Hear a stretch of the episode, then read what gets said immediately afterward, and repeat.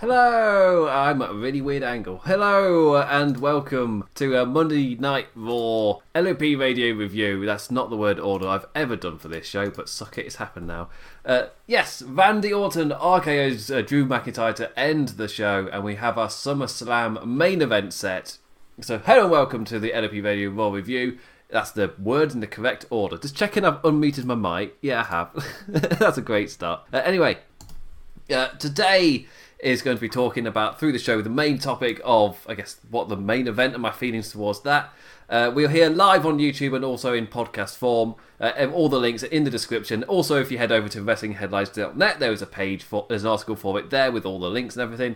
Uh, also, you can what can you do? You can donate to uh, two dollars a pay radio on Red Circle. Also, YouTube have got a new thing set up, so I'm seeing numbers in weird places that there's normally blank nothings. So it's really strange. Actually, is it just because I've clicked on a different setting? Yes, it is. Expert live streaming. I clicked on a different button. I prefer. Actually, no. Let's get the thing so I can actually see something different. Anyway, uh, yes, this is the raw review. I've messed myself up by clicking on a different option, so this is amazing content at the moment. Also, uh, Monday Night Raw review, wearing the red stuff. I've even got red shorts on. That's not on purpose. red hoodie as well, because it's Monday Night Raw. It's not the reason, it's mostly because these are the clothes I've picked up. Uh, so today, I'm Red Imp. But anyway, Drew McIntyre opened the show to talk about the main topic of this, which I spent ages photoshopping because I couldn't bloody get Drew to uh, get Randy Orton's legs to look normal. The Photoshop image is for this show. It's great. Just don't look at Randy's legs. just, just, just ignore that bit. just don't look at that bit. I spent ages trying to get it right. Just don't full screen it. Just minimise the.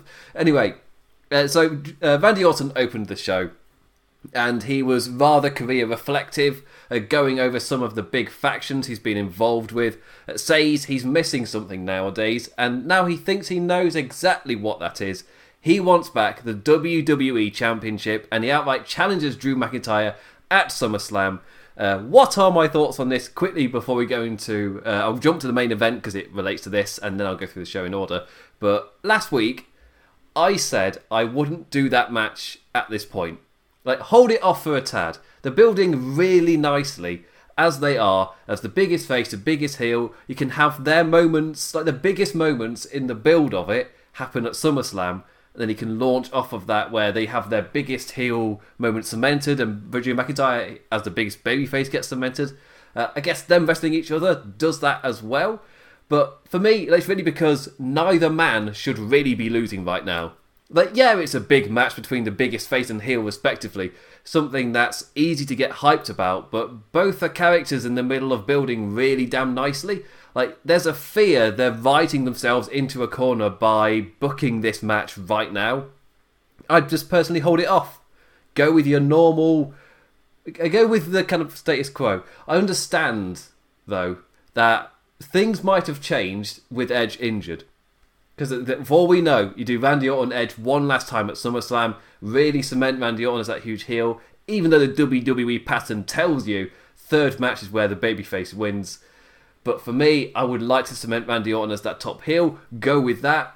Then you can go with him to Drew McIntyre after Drew McIntyre's had his biggest moment as well, and he can reach a point of either man really could win. Whilst here, the only reason that's the case is because neither man should lose. And whenever WWE write themselves into a corner, quite often you get a screwy finish.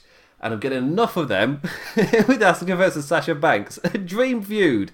Amazing wrestling. Just with awful WWE endings. it's just like, oh, you're giving me like 15 minutes of awesome, and then the ending is just crap. Oh, that that, that gets me. gets me that. Uh, but anyway, talking about Orton versus McIntyre, that's my only fear. Yes, if it's the main event of SummerSlam, that maybe diminishes that a tad.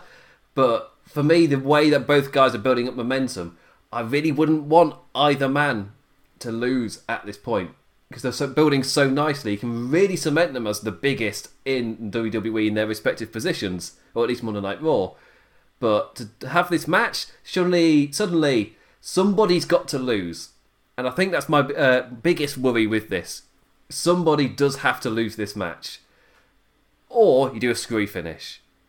But I live in the world where I, I really just prefer just to put people over. it's just surprisingly enough that works really well. Just have somebody win. It does wonders for them.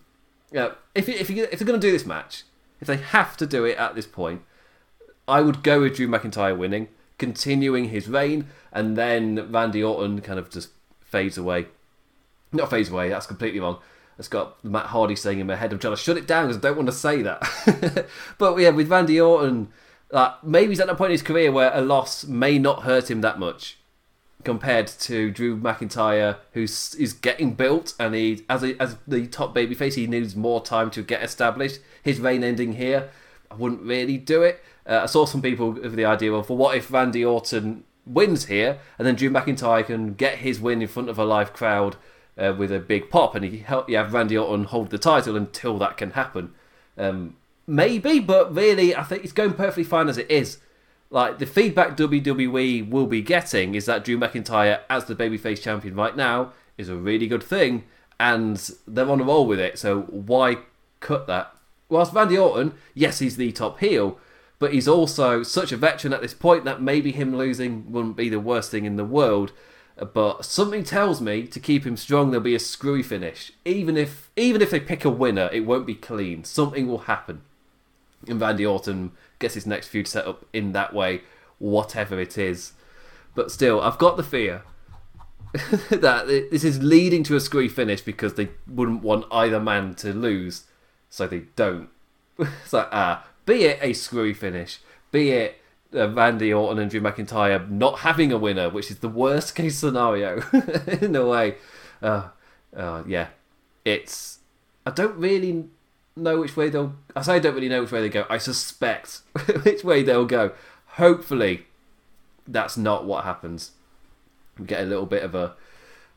Like somebody actually gets put over because they've done such a good job with McIntyre so far. Even if the opponents haven't been all top tier, and some have been ones he'll definitely beat. Like he's always beating Bobby Lashley, he's always beating Dolph Ziggler, but the character himself has really grown with those feuds. He's really felt the champion coming uh, out of them. So they've done their job.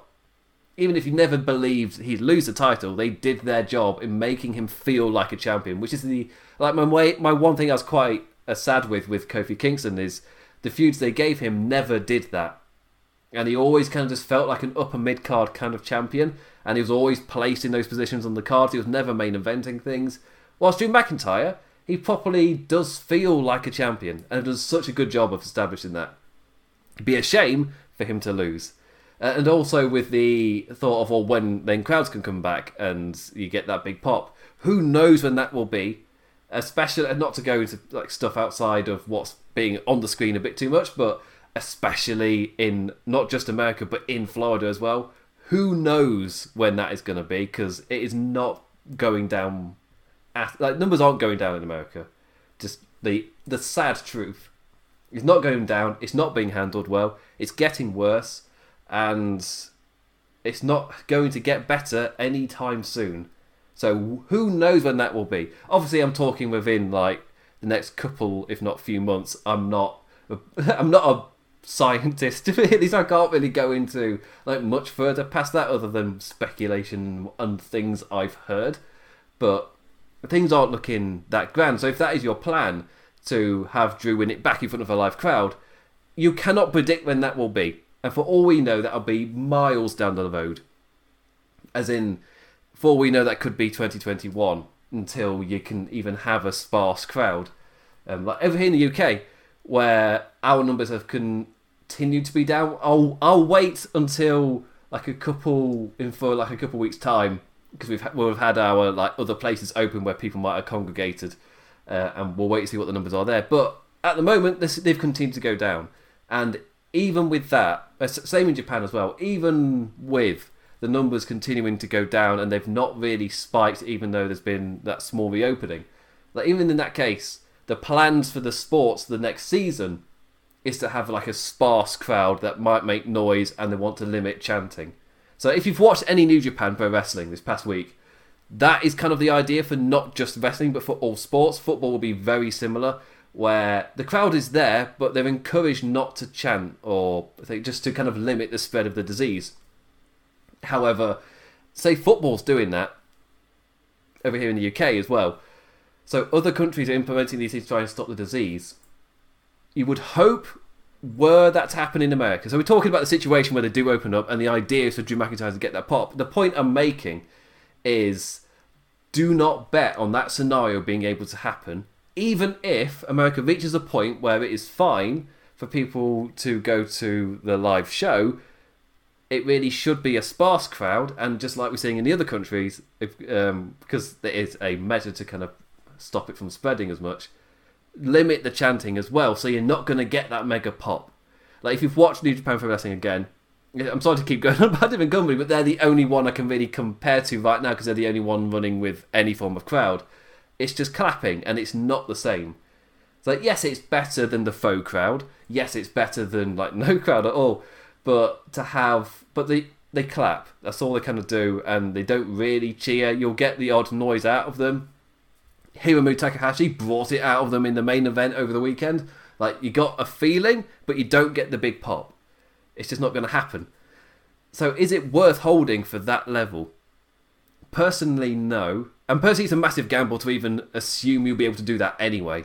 Because again, who knows? Like even with the countries I'm talking about that are uh, doing these measures, like Japan, who knows if something's going to happen where they'll have to shut down again? So to have a massive bet on something, maybe a bit down, the, quite a bit down the line, something like that, like WWE's method of booking might actually save them here where like it's I've criticized it before where it's like month to month writing and then you've got your long term stories not either not really happening or being interjected now and then compared compared to other companies that try and do their long form storytelling Japan's the way Japan does it helps. Like if the if you were to do WWE's way of storytelling but try and do it long term you might hit a massive wall at the moment just because you can't really predict that far into the future. And for you, who and you don't know which stars are suddenly not going to become available, like with Apollo Crews, where they firmly implemented him into their plans, and now he's United States champion and unavailable. It's just like kind of case in point that you do not know who in your roster you are suddenly going to be completely unable to use. It's, again, it's quite a sucky situation, but personally, I'd keep Drew McIntyre champion. You have Randy Orton put him over but you whatever you, whatever this is, or you have discrete finishers, or you have interference, or whatever. But whatever you do, don't go with the idea. For me, it's just the idea I saw uh, proposed over the internet by quite a few people, and others jumping in going, "Yeah, it's a great idea." And I'm like, "Yeah, it is a great idea." Not during a pandemic that isn't being handled well. Like that is the like, especially in Florida where it is spreading pretty badly. Like to have a in a normal world, it's a great booking idea because you can build to it over time. But if you're pointing to get the pop, don't bank on that being an opportunity that will be there because it's it's not looking grand. you can you can have hope. You continue to book with hope, but it's kind of like personally, I'd go with the idea of write a good story, go with that, and like if your great story is to have McIntyre retain, don't have your idea be because there'll be a lifeguard for a pop. Don't expect that. but anyway, let's jump to the main event. Keep it on Drew McIntyre. Uh, we had Drew McIntyre's mystery stipulation for the night as he took on Dolph Ziggler. Uh, like the champion picked Extreme Rules, uh, which was playing off their match from the pay per view, uh, so Dolph can use all the weapons he wants once again. But this time, so can Drew. Uh, a brawl of a start to it. Uh, Dolph coming off slightly worse after he darted into the plexiglass by Drew and just beaten down with a kendo stick. You might call this one Drew's revenge. like no remorse in his violence as he destroyed Dolph Ziggler. Like a steel chair party, an expertly set up table. Uh, things were not looking grand for the challenger. He was able to get back into it with a last resort low blow, uh, Ziggles attempted his own ringside kendo stick beat, beat down afterwards, but as we went to break, the lad was back down after McIntyre speared the man through the timekeeper's barricade. Like in the final minutes, Ziggler managed to get in a couple of counters, but it never ended well for him. The champion cutting him off before any follow up came to fruition. Uh, the biggest being after a superplex, McIntyre calling for the Claymore. Instead, he got spun inside out by a zigzag that looked cool as hell, but the champion survived. So kudos to Ziggler there. Uh, Ziggler attempted to follow up with a steel chair, but as I said earlier, no follow ups. Uh, Drew flies at him with the claymore, and Dolph goes flying into the corner prop table. One, two, three. McIntyre reigns strong. Question was, was this for the title? Because last week it was advertised as for the championship. This week, not for the championship. Okay, what happened? so uh, there's been multiple reports, but one I think it was coming from Dave Meltzer, uh, Observer Radio, was saying that it was originally going to be for the title, but then they didn't want to confuse to have to confuse the kind of the message and the feeling from Randy Orton's challenge. So when Randy Orton cut his promo, he gave like there was no line or indication about Dolph Ziggler challenging for the title. It was just a match. And so the only challenge from tonight's show was Randy Orton to McIntyre. Just it was just dropped that this was for the championship. So yes, confusion. Yes, it wasn't just at all registered after last week. It was yeah, this is for the title this week. Just no mention of it being for the title. Like wait, was this for the title? I mean, Drew McIntyre won, so it didn't really matter anyway. But still, yeah. anyway, he lifts the WWE Championship up high, but before the show can go off air, Randy Orton slides in with an RKO. Uh, he told him he wouldn't see it coming at the start of the show. We instead go to black with Randy Orton holding the title up, Raw kicking right into gear for SummerSlam. Raw, so that's kind of my take on it. Uh, the main event was a fun, chaotic thing. There's another one where he's just waiting for Drew to beat him up uh, my fear was they'd build to Drew beating him up and Dolph Ziggler would get a long spell of offense, but really it was no. Like Drew McIntyre, champion, is dominant, which as a babyface is fantastic to see for the first time in what feels like ages. Like a powerful babyface on top who is controlling his matches. Like Baron Corbin, Roman Reigns, take notes of what I'm enjoying here. the babyface was on top for a lot of this, just destroying Ziggler, who then fought back into it with devious means uh, ended up getting clobbered anyway. Whenever he fought back in, even with just full on great wrestling skills, no follow up. Was able just wasn't able to pull off anything. A dominant show from the champion. Just really enjoyable match. Really enjoyable stuff. Uh, but the I've already said my take really on uh, Randy Orton Drew McIntyre. It's going to be it's one of the things where it's the top face versus the top heel, and they're both fantastic at the moment. It's going to be great. I'm going to enjoy the build. In all likelihood, I'm going to enjoy the match. In all likelihood, uh, it's just one of those things where, personally, I wouldn't have done it yet. I would have held off. But I also understand in the COVID world, with what I was just saying, where you can't bank on who you're going to have, maybe assume it, maybe holding it off and assuming you could do it later is just as bad as I was saying, where just assuming you'd be able to have the payoff later and you don't really have that deeper roster of who does Drew McIntyre challenge that feels like a SummerSlam main event if it's not Mandy Orton. Because again, bare roster plus the issue, plus them having that problem of that long term issue of them not really building any new stars. Now they can't use those older stars, and they've got and they're kind of running the well of well, if it's not Randy Orton, who is it? Who else is that big star? It's it's not the greatest situation to be in. I understand it, even if I personally wouldn't have gone for it. Uh, but I thought I'd at least note the accidental hypocrisy, just in case I was hitting on that. It's like, yeah, I'm aware that me saying, "Oh, you shouldn't hold this story off," and they'd say, "No, you should hold the match off." Like, yeah, I understand. I understand the situation. Um, oh, yeah. Let's move on to the running through the card for the show. Actually, I need to take a drink. Because it's July, but as you can see, I'm wearing a jumper. It's, temperature's really dropped. Hmm. And whenever you show any symptom of any illness, it's in your head. it's like, oh, I'm starting to get a dry throat. Oh, is it? like, no, I've just, just had a bit of a dry throat. The temperature's changing from hot to cold. Sometimes you get sim- I get symptoms when that happens. anyway, uh, time to get through the card in order. Starting off with uh, at the start of the show, after Randy Orton gave his promo uh, challenging Drew McIntyre, as he walked up the ramp, we went straight into Nia Jax wanting to do the same thing. With the Raw Women's Championship, she walked out, she gave her declaration of challenge, uh, gloating about taking out Charlotte Flair. When Shayna Baszler's interrupted, uh, just flat out tells her no one gives a damn what you want. Uh, Jax does not take that well, and the two brawl to the ad break. decent start, decent opener. It, was a weird one where characters gave their voiced their intentions. Then there was a brawl and went to an ad break. it's it weirdly it built weirdly. I think what I'm trying to say. Uh, even though it, it did what it needed to and then cut off like a, a character in a David Lynch show but not not like that at all. so your purpose is done here. Let's have you mysteriously disappear. You've done all you need to for the plot. uh, ma- the first match of the night, segment number two, was the Viking Raiders versus Ricochet ver- versus, versus Ricochet and Cedric Alexander versus Andrade and Angel Garza. I feel like I want to give Ricochet and Alexander a shorter name, and I swear I know there was a longer name where the Street Profits called uh, Cedric the Entertainer Alexander. no, Cedric the Sports Entertainer. How was it?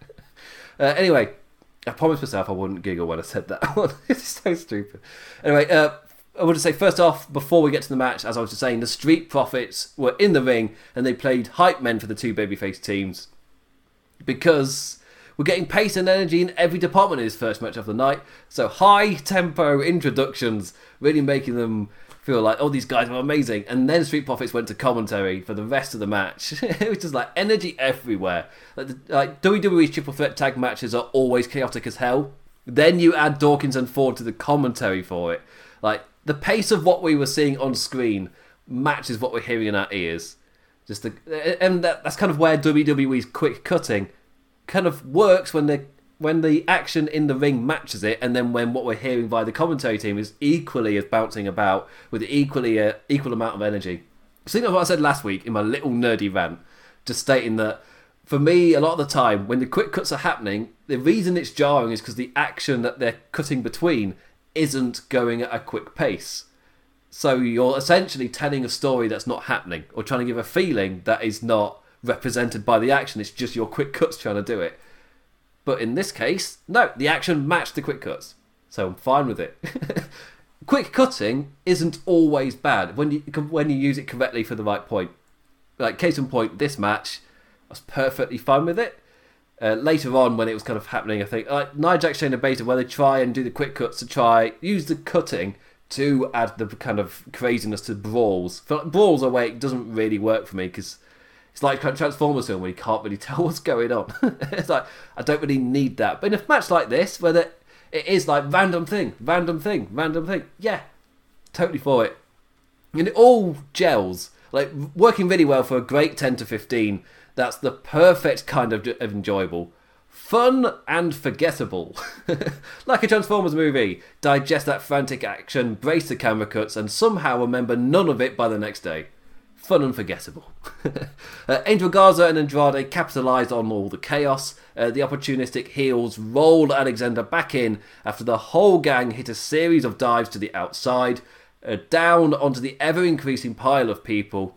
Garza, in the end, winning with the wing. Is it the wing clipper? Yeah, winning with the wing clipper on Cedric Alexander and Garza and Andrade get the win, and they are number one contenders for the Raw Tag Team Championships and will face Street Profits at SummerSlam. So now we get quite a few weeks of build towards that, which will, again, that just screams fun tag team match, which quite often WWE pay per views are in need of. Uh, assuming it's placed rightly on the card, sometimes the Raw Tag Team matches come a bit later, and I'm just sitting there just thinking, i am ready to move on to the bigger matches now, please. I'm not a fan of the like WWE. It's only sometimes, but they'll do the up and down kind of roller coaster momentum where you have big match, lower card match, big match, lower card match, big match, lower card match.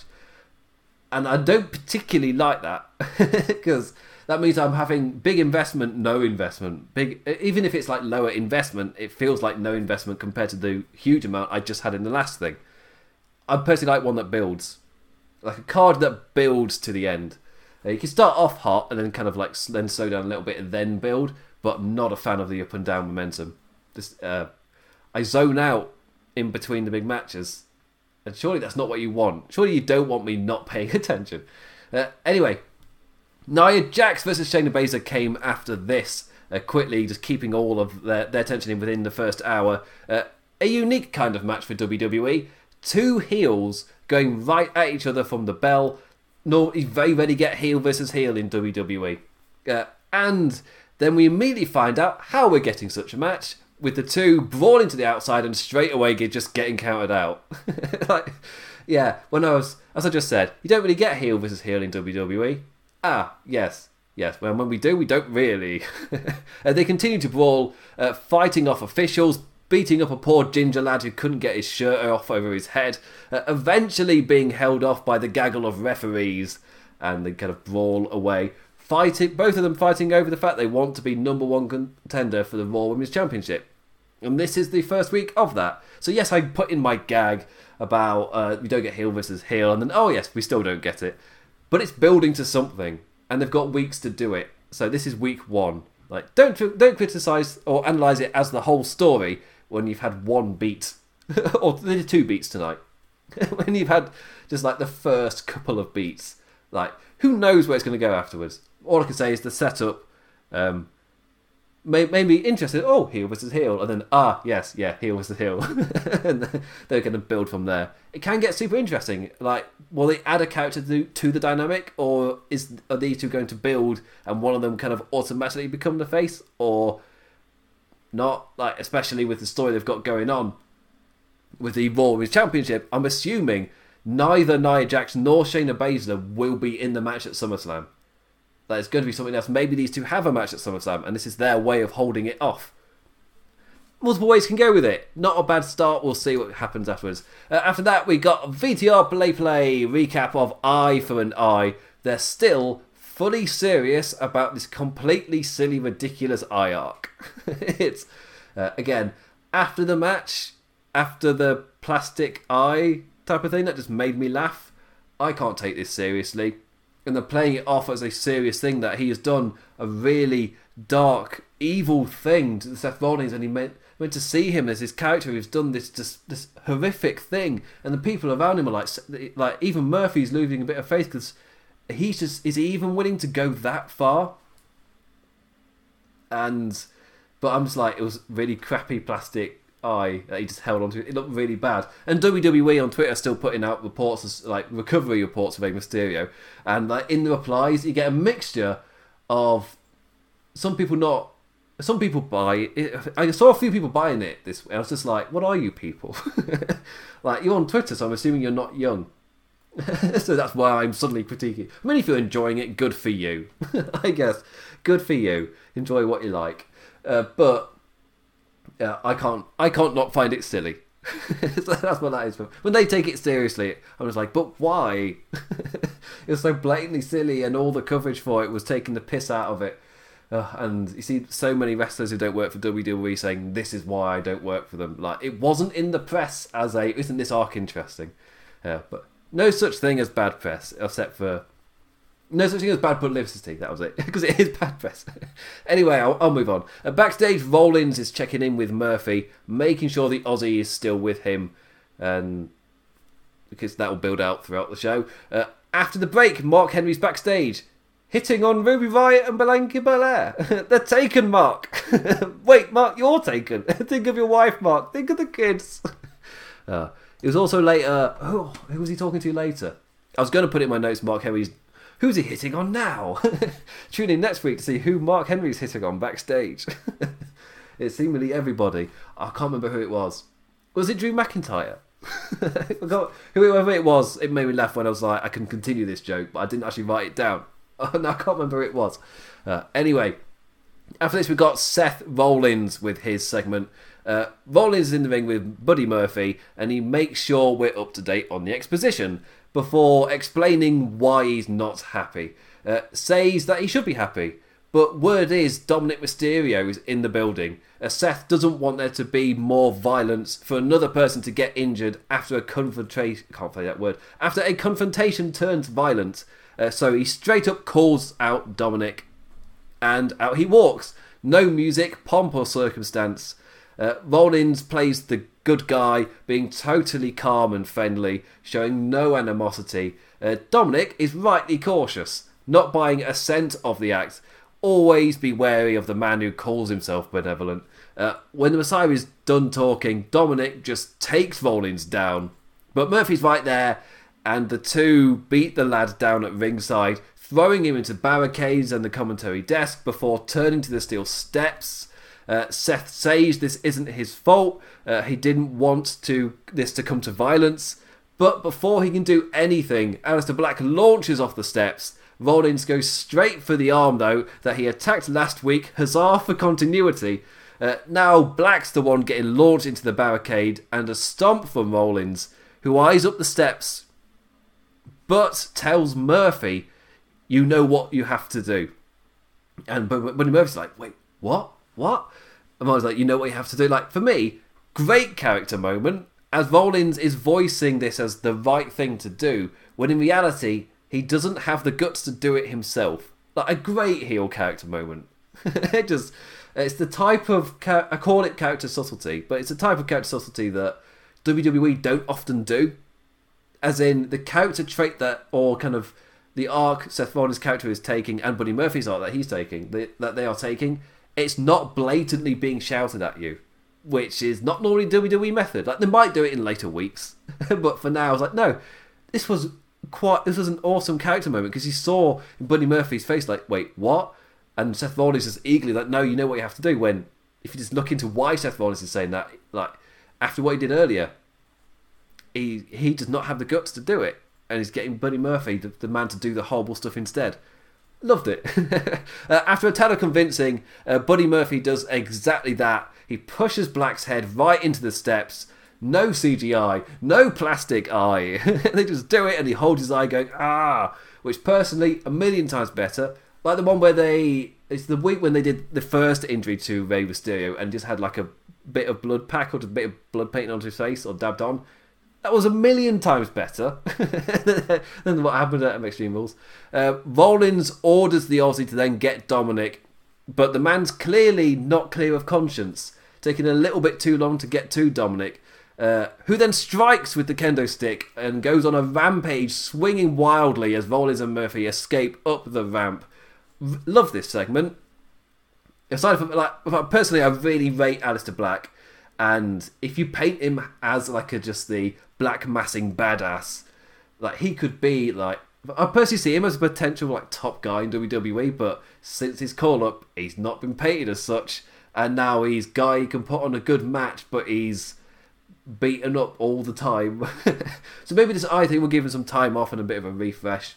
Like, don't even have to hit the heights that I envi- that I if I was booking the show, I would build him like properly uh, Brock Lesnar build because I rate him so highly, as in 2002 type of dominance type of thing.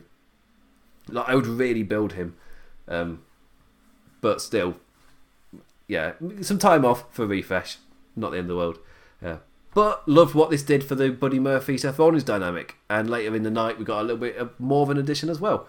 Uh, well, I guess I'll talk about Murphy when I get to his singles match later, just in a little bit more detail.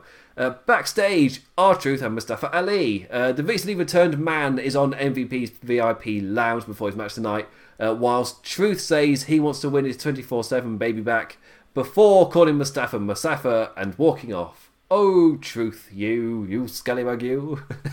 Uh, he might come into play in this next segment. MVP's VIP lounge. Uh, the VIP lounge is now for the executive board of the Hurt business. Uh, at first, I was like, oh, I don't know if I like that name, the Hurt business, but now they've gone fully in with it, calling themselves executives. Like they, it's not a stable with members; it's a business with executives. I like it. after after they kind of went in with it, it's like actually no, I love this. and MVP has been so fantastic. As I've said in previous weeks, it's not just that he's got his heel stable and he's beating people up. It's like, no, the people he's beating up, he tried to recruit and continuously said afterwards that there's a reason he did so, that they are talented athletes, and he would still he would still want them in his stable, but they they went the wrong route. So now they have to face the consequences of that. It's like, yeah, he's putting them over as he's beating them up. I like that. Uh, MVP says he wants to help Mustafa Ali hyping him as another prospect for hire.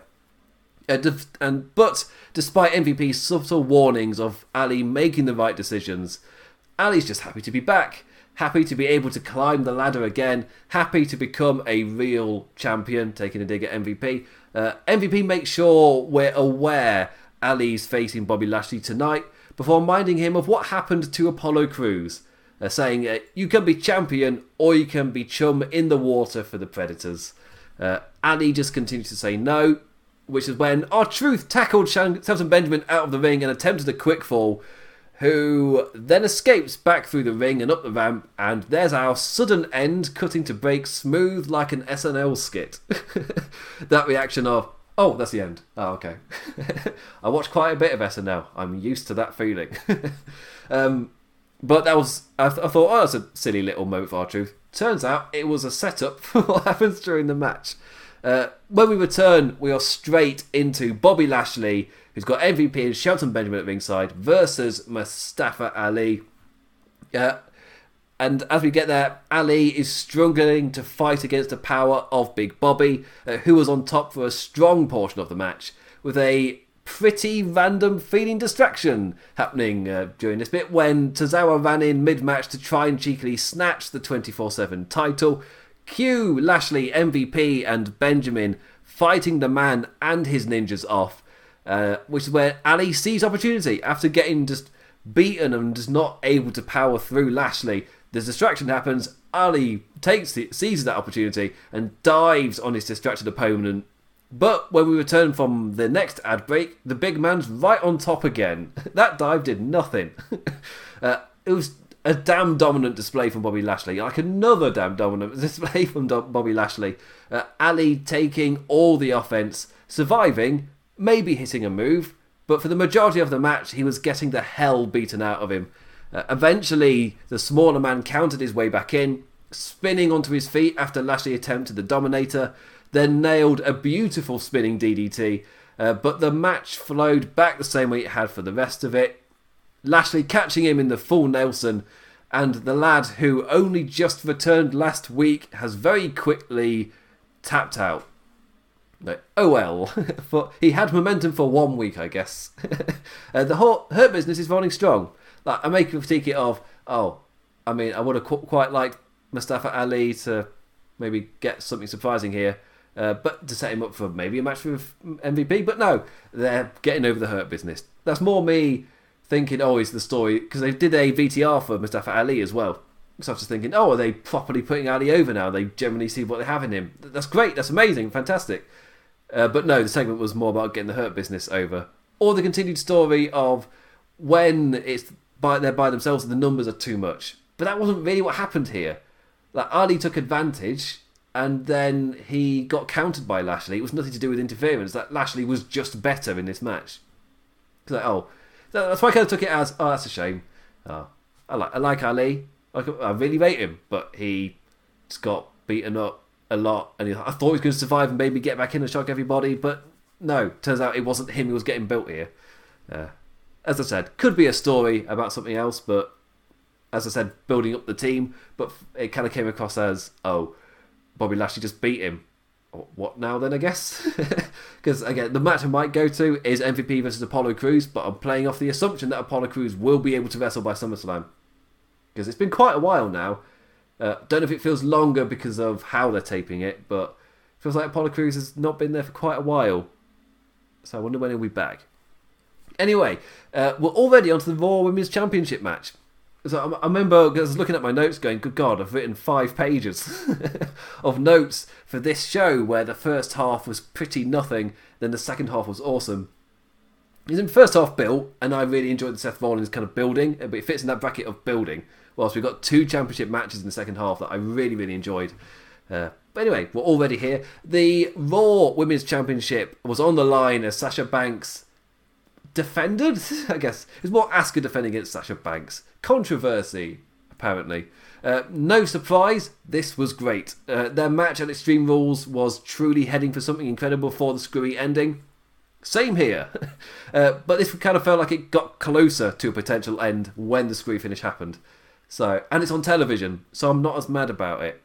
Uh, and I've also been somewhat kind of eased down. Like the wind's been let out of me a bit like, I'm sagging a bit in terms of my air enjoyment. I don't know. I don't know. The metaphor's got away from me.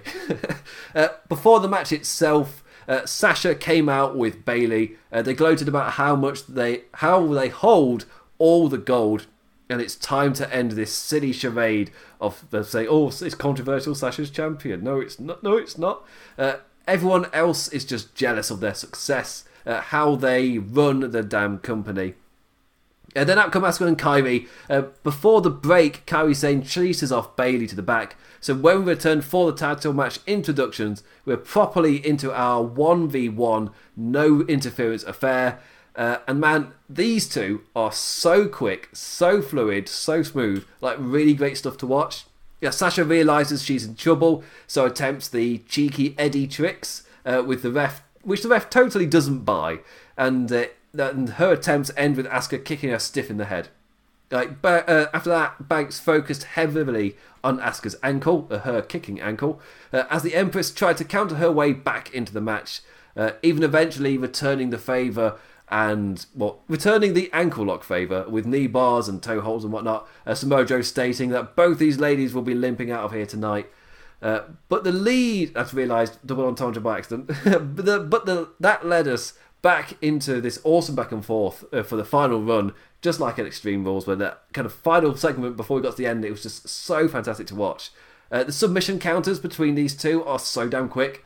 Uh, Sasha again trying other methods, attempting to leave a beaten up Asuka ringside to get countered out. Failed. Uh, another awesome counter reverse as Asuka rolled up Banks, but after the kick out, Sasha went straight into the bank statement, of which Asuka rolled through into a toe hold, Banks rolled forward, Asuka up onto the second rope, and bam, back with a kick. Such an awesome sequence. My words did it no justice, just because of how quick and smooth it was. He says, as I said, these two are so smooth and the pace that they wrestle at, it's just, it's just great to watch. Uh, uh especially as wrestling nerd, like yeah, I find it truly just fantastic to watch. Uh, but it was a sequence that then led into another uh, WWE finish to continue the feud. Um, video plays on the Titantron of Bayley winning a brawl backstage with Kairi Sane and bashing the poor lass's head again and again against the garage door. Asuka ums and ahs about what to do, but eventually decides to help her friend over winning the match. Uh, Asuka had her opponent down. She'd kicked Sasha Banks in the head. She'd countered successfully. Uh, uh, she'd not just made sure she was definitely down. But she then just gets countered out as Banks is lying down on the mat, again, having been kicked in the head. Banks is now officially Raw Women's Champion.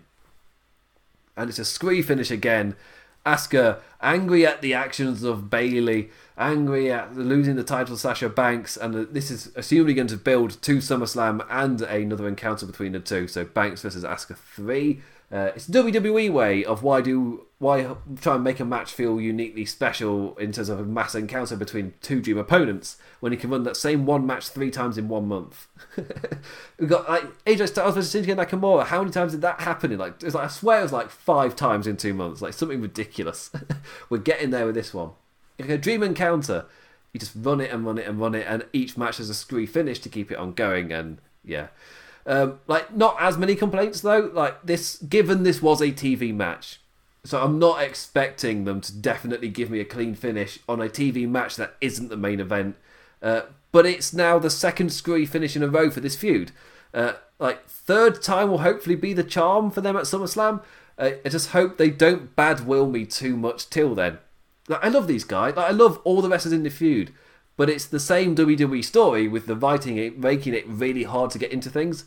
Like two singles matches, two endings with me going, oh, come on, mate. Uh, and that's also it for Kairi Sane too. Beaten so badly by Bayley that off she pops back to Japan. And she's now no longer on WWE television.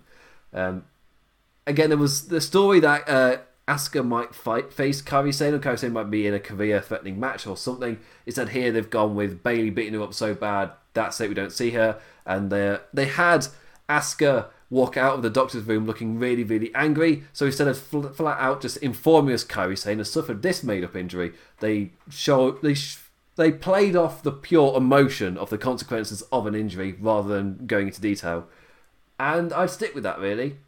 I'm not a massive fan of when they give a fake injury update, and obviously the Rey Mysterio I think is currently like this the fantastic example of that. Just speaking utter, utter jargony bollocks, just to try and it's non-medical people trying to speak pure medical talk, and it sounds like nonsense, and it's quite funny to listen to. Anyway, uh, I guess the final match I'm talking about tonight, which when I was writing, I wasn't expecting it to go this way. Uh, Murphy versus Humberto Carrillo.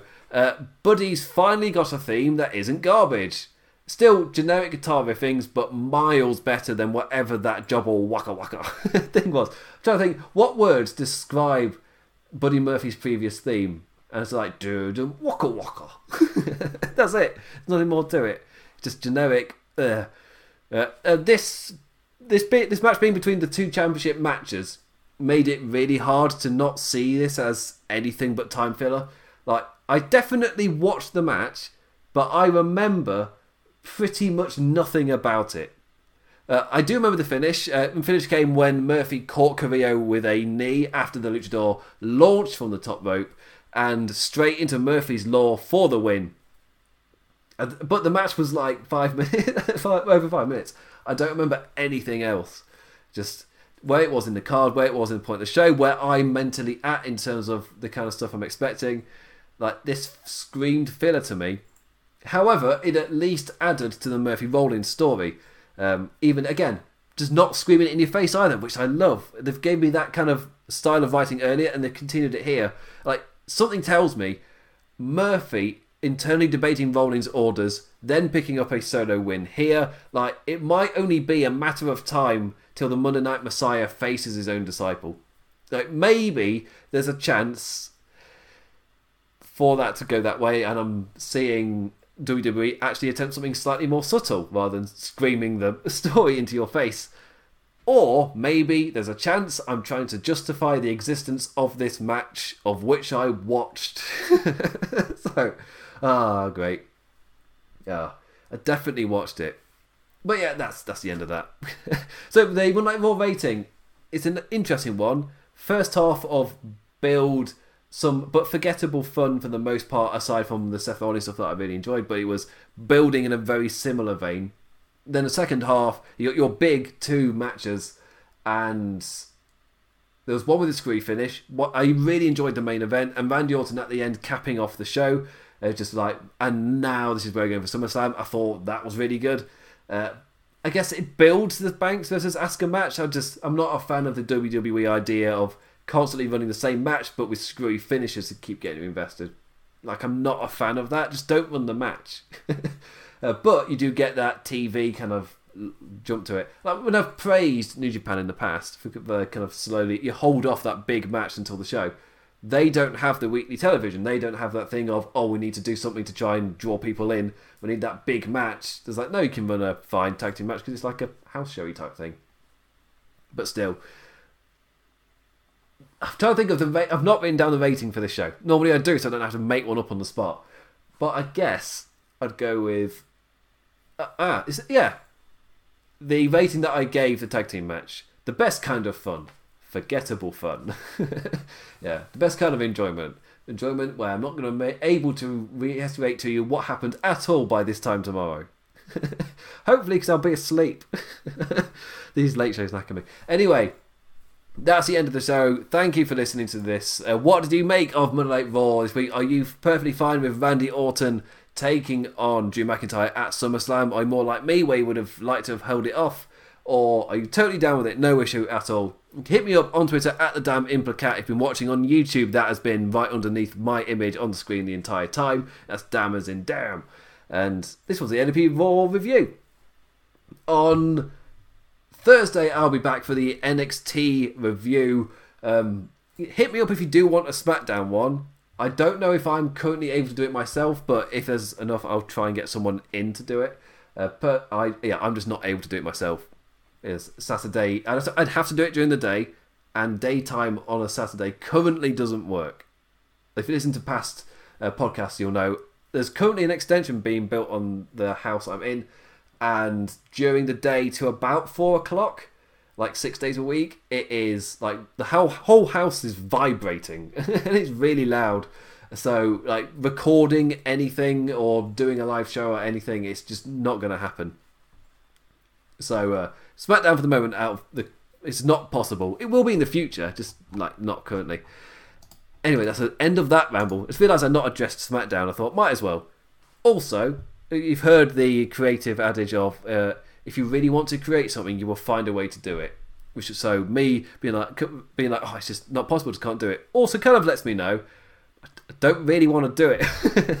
like I will do it if there's enough, but um, enough requests. But I uh, I'm not a massive follower of SmackDown nowadays. It's the in terms of oh imp you watch so much wrestling yes but i don't watch smackdown and that kind of enables me to have the stamina uh, but i will watch it if people want me to uh, anyway I'll be back on Thursday for the NXT review, but please do check out the other shows here on LOP Radio. Uh, live after Dynamite, we have our post AEW show, uh, Dynamite After Dark, with Jamman and Jeff. Uh, Fridays, we have Fan and Mystic with the WWF The Legacy Series, uh, an look over the history of the now WWE with the journey of the WWF in its entirety. I cannot recommend that show enough.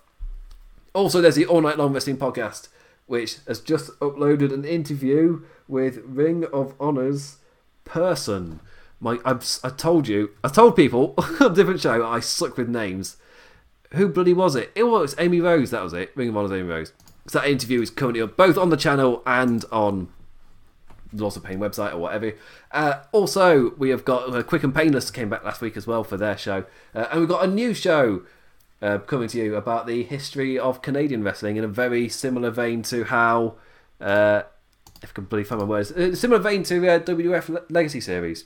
Like, if you like those shows with hell of a lot of research with jokes thrown in as well to make sure you're bloody paying attention. so uh, that'll be uh, coming maybe Monday. If everything's sorted by Monday, that might be uploaded uh, by next Monday. So keep an eye out for that as well. Uh, and with that, I say thank you. Oh, Kingdom of Honor. Let's not forget to plug Kingdom of Honor. Also, I'm li- I'll be live after every pay per view, be it AW, New Japan, or uh, WWE. New Japan has to be a big show because, like, again, during the daytime, I need to see if I can get a decent thing, a decent time slot to not be, you know, make sure it's all fine. Anyway, I'm rambling on because I need to just end the show. Uh, thank you to everybody who's tuned in. Thank you to everybody who's uh, listened to this or continue to listen to us or just support us or just interact with us. All of it greatly appreciated. Uh, I'll be back on Tuesday for the next NXT review. Uh, and this is Monday Raw. It's a slightly more fancy outro. Uh, and with that to say, thank you for watching, and I bid you adieu. Adios.